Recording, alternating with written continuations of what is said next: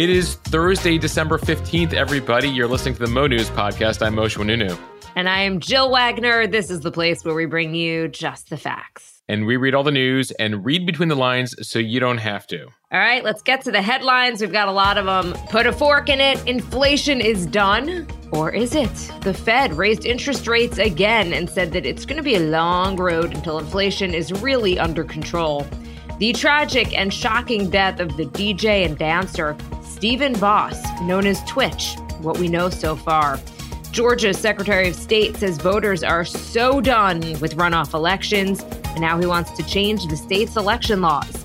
Iran booted from a UN Council on Women. We'll tell you where they just voted to go to four day school weeks. And the World Cup final is set. Argentina versus France after Morocco's loss on Wednesday. Mosh, how are you holding up? It was a tough Wednesday afternoon watching the Moroccans go down, uh, Jill. But we'll get to the impact that they have made uh, in this World Cup. They can go home with their heads held high. And Mosheh, as they say at the Oscars, it was an honor to be nominated, right? Oh, absolutely. First, uh, and they were the first African country or Arab country to make the semifinals. Uh, and incidentally, uh, Jill, the World Cup apparently has a consolation game. So they get one more game for third place against the Croatians on Saturday. Always finding the silver lining, Mosheh. I, like it.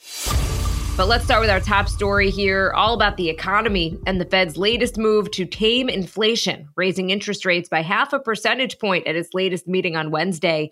The rate hike is smaller than the previous four increases, and it comes, as we talked about yesterday, as new economic data shows that inflation is slowing down. However, it is still extremely high. Prices are up 7.1% from a year ago. Things like food, gas, and rent are actually up much more than that. To put this into some perspective, the Fed's target inflation rate is about 2%. So initially, stocks popped on the news of a half percentage point hike, which was as expected. But then Fed Chair Jerome Powell held his press conference after the announcement and said that while there has been some progress on inflation, there is still a long way to go. So, Mosheh, that economist that we had mentioned earlier this week, he had said, put a fork in it, inflation is done, perhaps getting ahead of himself. You could say that, Jill. Uh, though I think the the point is what's notable, and people uh, made light of this today, is that at this time last year we were hitting seven percent inflation for the first time, and people were like freaking out and now we're down to 7% inflation from 9%. People are like, oh, inflation is not so bad anymore. Um, what we did get from the Fed is that they expect uh, inflation to start to taper off here, but we're going to see it in 2023. We're going to see it in 2024 above the levels that we saw in previous years. Uh, getting back to the Powell remarks, his press conference after announcing the interest rate hike, uh, a couple of the headlines there don't expect any rate decreases anytime soon. Uh, so that's the big thing is we're not going to see these interest rates come down, at least not next year. And we may, in fact, see a couple more interest rate hikes. This has a real impact on Americans. We've discussed this. That Federal Reserve interest rate translates to a whole bunch of other interest rates, credit cards, car loans, mortgages, etc. And it caps off a really incredible year, Jill, here, where we've seen the interest rates uh, hiked seven times since March from near zero now to just under 4.5%. The expectations in terms of inflation uh, is now for the rate to hit about 5.1% next year. And one last thing I want to note from the press conference, Jill, is that Powell was asked if we can still avoid a recession next year, uh, whether a soft landing, as they call it, is still possible. And he does hold out hope uh, for what it's worth. Let's get a quick status update on where things do stand right now in terms of inflation. Gas prices are down. So gas prices have fallen sharply. The average right now is 321 a gallon nationwide according to AAA. That is down from a month ago when it was 377 a gallon and down a whole lot from its record high on June 14th of this year when it was 5 bucks a gallon that was again a record high um, and even higher in places like California and New York. When it comes to food prices, uh, they were up 0.5% month over month, um, and they jumped, though, 10.6% from a year ago. Uh, that's real money motion, especially I, I, for me, and I imagine a lot of parents out there. You go food shopping, and it's just it's so expensive. You buy four or five things, and and you know all of a sudden you're like fifty bucks, sixty bucks in. Um, I do want to talk a bit about housing. To quote our favorite economics reporter Heather Long, um, She writes After the Great Recession, America had a foreclosure crisis. After the pandemic, America had a worse than normal rent crisis. Um, and she writes rent of primary residence is now the highest since 1982. That's all to say that rent is one of those areas where prices are way up. Yeah, that'll be a big story to be watching in 2023. One of the other things we should be looking ahead uh, when it comes to the economy next year is what's going to happen with the job market. The job market has stayed very, very strong. Uh, in fact, so strong that that's impacting inflation, wage increases, uh, wages, what they call the price of services, the cost of labor, uh, still high. And that's one of the reasons the uh, Fed here is increasing interest rates further is because of the cost of services, the cost of labor. Uh, they're trying to bring that down. Again, we're playing this really complicated uh, game here where we're trying to bring down inflation by essentially hurting certain markets, including the job market, but hurting it in a way that doesn't lead to a recession or too much unemployment. And that's the soft landing they're trying to come to by basically playing with interest rates to try to bring inflation down. Uh, it brings wages, it starts to hurt wage increases, which uh, then leads to a less price increases. If you have to pay your employees less, you can charge less, right? If you pay them more, you got to charge more. So this is the game of chess, essentially, Jerome Powell and the Fed are playing. Okay, now to a really sad story out of the entertainment world. Stephen Boss, who goes by Twitch, has died at the age of 40. He was a judge, and so you think you could dance, uh, and also the DJ on the Ellen DeGeneres show. The LA County Medical Examiner says that the official cause of his death is suicide, that he died of a self inflicted gunshot wound to the head. His wife, Allison Holker, gave a statement to People saying, quote, Stephen lit up every room that he stepped into. He was the backbone of our family, the best husband and father, and an inspiration to his fans. To say he left a legacy would be an understatement, and his positive impact will continue to be felt. Stephen, we love you, we miss you, and I will always save the last dance for you.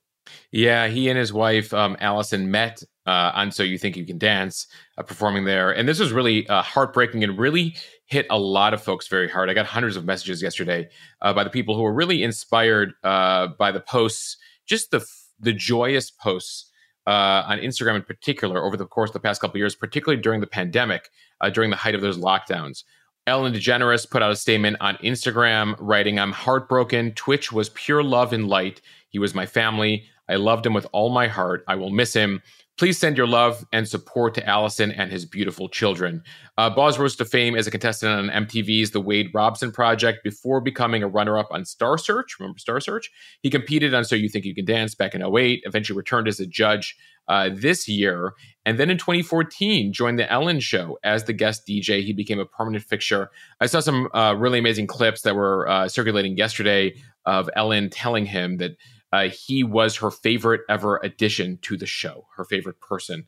Uh, and you just go through these clips, Jill, on Instagram of he and his wife and the dancing and the joy. And you're just, I, I think that's what uh, really reinforced the shock to everybody when they found out the cause of death on Wednesday. Yeah, no, um, here's what we do know about his death. He checked into a motel less than one mile from his house in Los Angeles Monday morning. This is according to TMZ.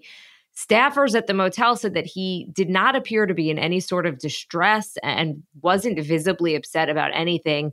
But when he missed his checkout on Tuesday, employees went to his room and found his body in the bathroom. Just shocking and so sad.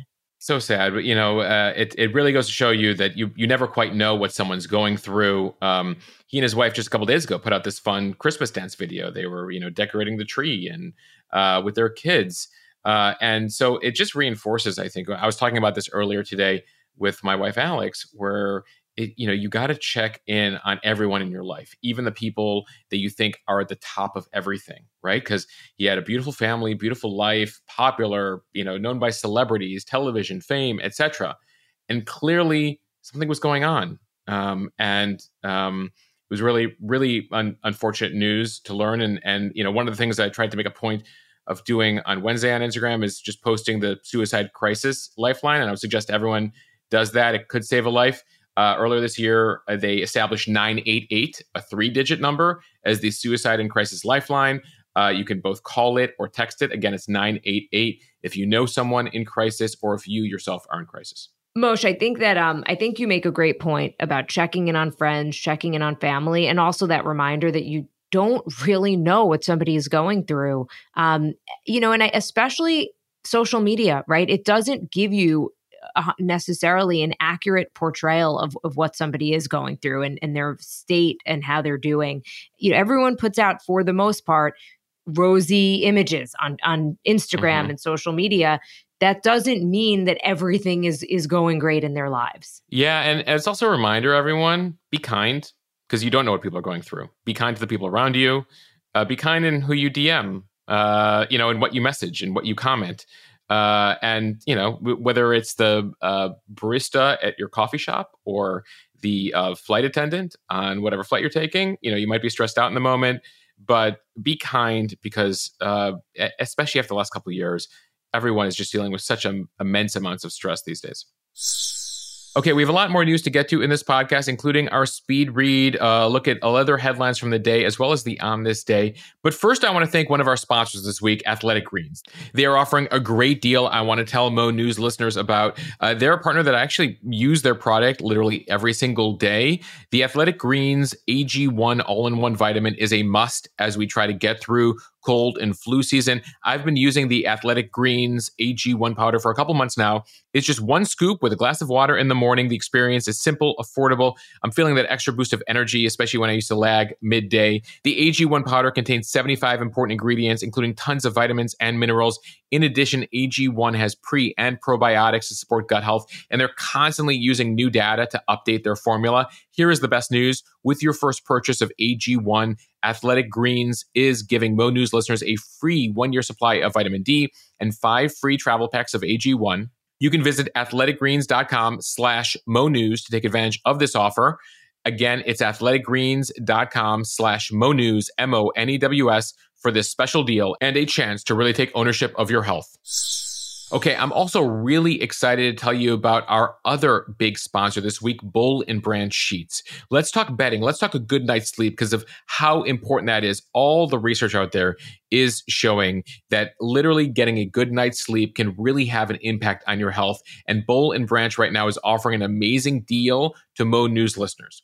They took notice last month to a bunch of posts I was doing over on Instagram on the Mo News account over there about sheets, duvets, etc. And so they are now offering all of you 20% off plus free shipping for a limited time with the promo code Mo News. My wife Alex and I recently got a full set of the Boll and Branch sheets, uh, duvet cover included, pillowcases, etc., and they get softer with every single wash. We have them in white. We're looking at the uh, mist color now. If you're looking for a gift for yourself or a loved one this holiday season, give the gift of a good night's sleep. We literally spend a third of our lives in bed, or at least we're supposed to, with eight hours of sleep a day. So sheets are a very big deal. As you do your holiday shopping, Boll and Branch is offering you a 30 night worry free guarantee with free shipping and returns on all orders. Their signature sheets actually come wrapped and ready in a beautiful holiday gift box. So, again, this is the deal for a limited time 20% off your first set of sheets and free shipping when you use the promo code MONEWS, M O N E W S, over at bollandbranch.com. That is bollandbranch.com, B O L L A N D branch, B O L L A N D branch.com, promo code MONEWS. Now to the speed read from the Washington Post. Georgia Secretary of State calls for an end to runoff elections. Georgia Secretary of State Brad Raffensperger on Wednesday called on the state legislature to eliminate runoff voting for general elections after another bitter overtime election gripped the state earlier this month. Raffensperger, a Republican, cited the added stress that conducting a runoff election puts on counties and voters. As part of his reasoning, he says whether it is a four week general election runoff or a nine week runoff, voters do not want to deal with politics in the middle of their holidays. And it puts significant pressure on our election officials who need to focus on certifying and auditing the election results. Yeah, Raffensperger also made note in his statement that Georgia is one of the only states that always seems to have a runoff. And it is a runoff with some really dark roots. Uh, Jill, I think we've discussed this before, but it came from post segregationist election laws which lawmakers admitted at the time in the 1960s were intended to suppress the black vote. So essentially, by requiring candidates to get 50.1% of the vote in these runoffs, uh, the thinking from the person who proposed it, a guy named Denmark Groover, you can Google him and see his quotes about why he came up with the system. Uh, he was a huge segregationist, disappointed that uh, blacks were able to really get out there and vote. And so he wanted to move from this plurality vote where whoever got the most vote, no matter what the percent is, to this majority vote above 50%. So minority groups would have a harder time getting their person across the finish line, so to speak. It is sort of ironic and fitting that this would end, if this ends now, by not one but two black candidates uh, in the runoff this go around. A reminder that earlier this month, Raphael Warnock defeated Herschel Walker in the runoff. Uh, Warnock had collected the most votes back in the general election November 8th, but had not hit the 50% point, leading to this runoff. The same thing happened in 2020 uh, for Warnock. He had to go through it again. Uh, and so ultimately, with two runoffs, two straight years, I think Georgia is done here. So, what could they do uh, quickly? They could adopt a plurality vote system like most states have, in just where the candidate who has the most votes wins, whether or not they get the 50% of the vote threshold met. Um, or they could also do ranked choice voting. We've seen that a handful of states and municipalities have, have started to do that recently. Okay, from Reuters, Iran was ousted from a United Nations Women's Council on Wednesday for policies contrary to the rights of women and girls. This was a move proposed by the United States after Tehran's brutal crackdown on protests sparked by the death of a young woman in custody. The Commission on the Status of Women meets every year in March and aims to promote gender equality and the empowerment of women. The U.S. ambassador to the UN, Linda Thomas Greenfield, said Iran's membership was an ugly stain on the commission's credibility. So the U.S. drafted the resolution to remove Iran for the remainder of the 2022 to 2026 term. And Mosheh, it seems like it should be a no brainer. Uh, 29 voted in favor, but eight against, and there were 16 abstentions.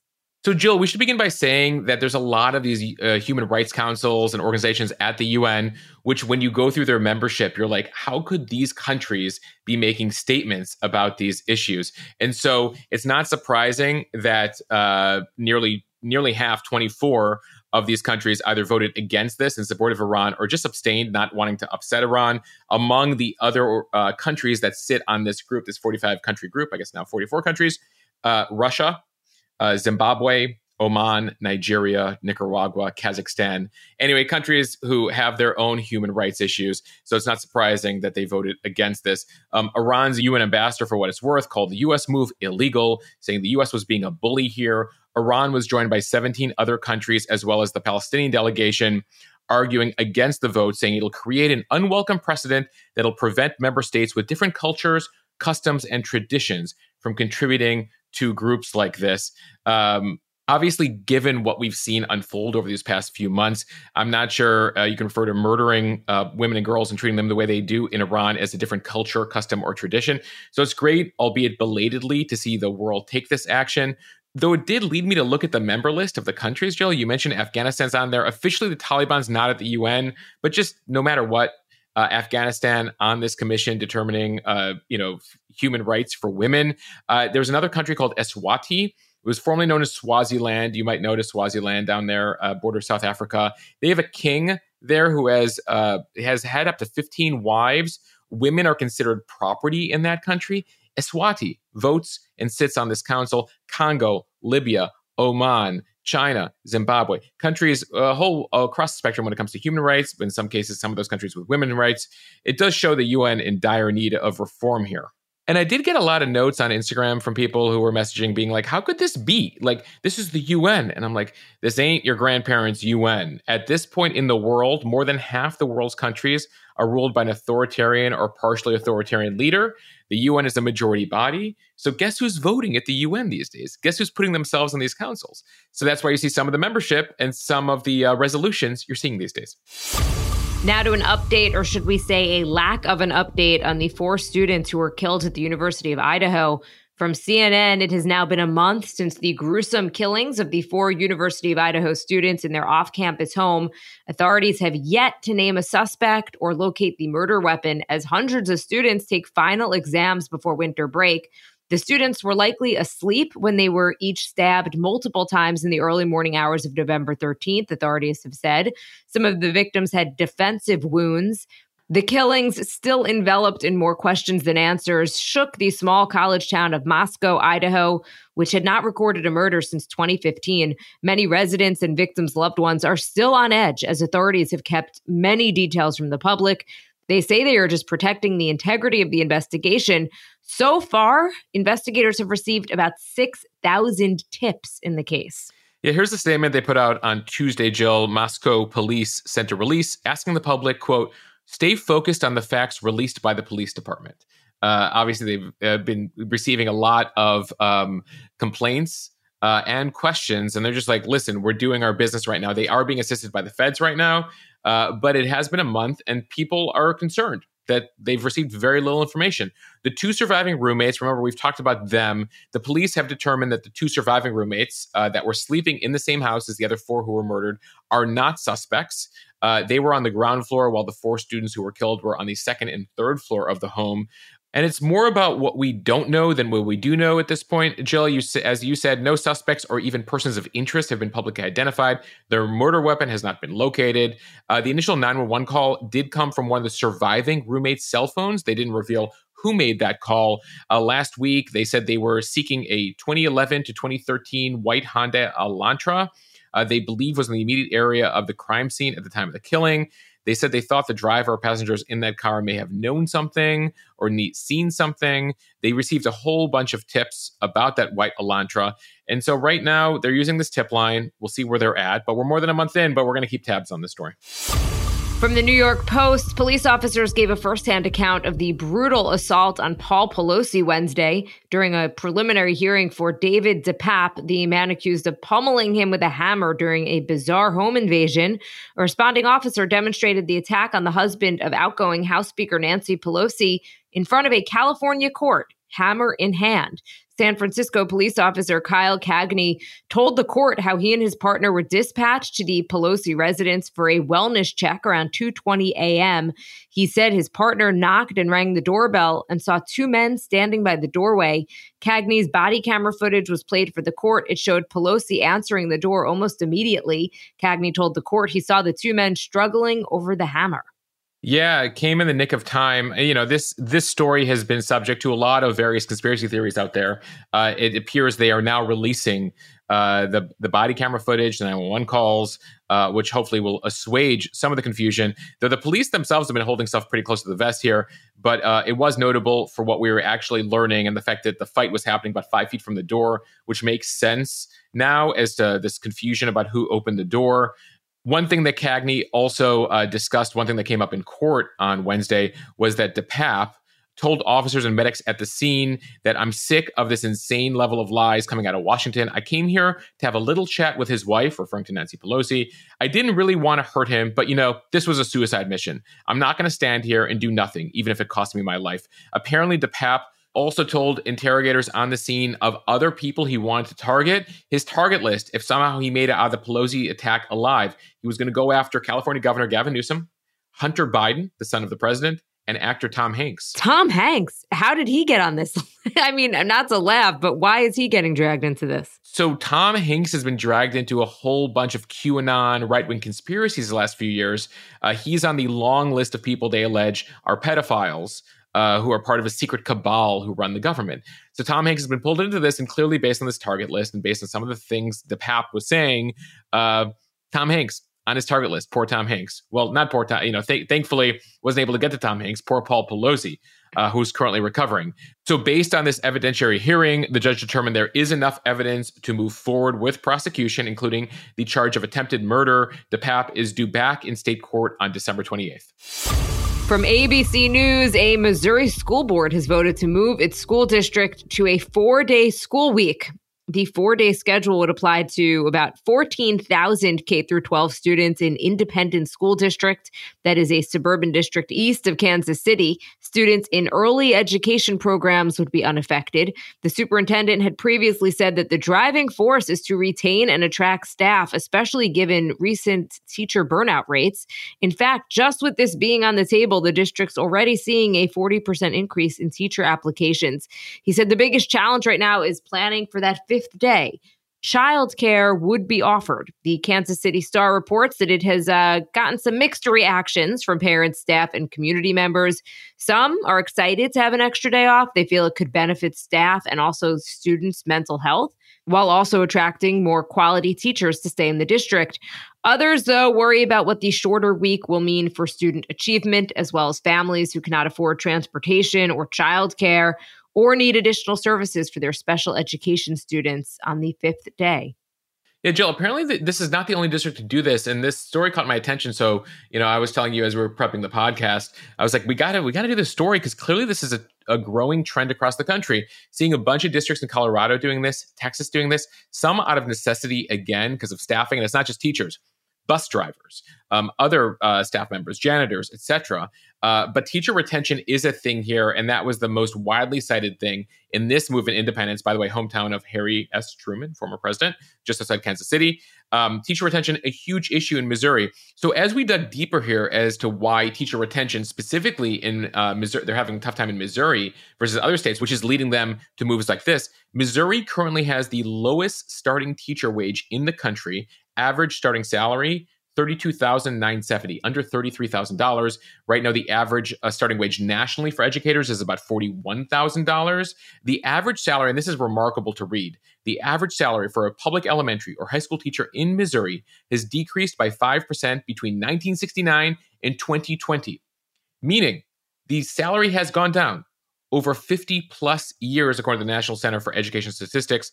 So one of the questions is how will this work? Well, apparently the district has chosen Monday as the day to no longer hold classes. They will have a Tuesday through Friday schedule. School days will be extended by 40 minutes. That'll ensure the district continues to have the uh, minimum number of required instructional hours.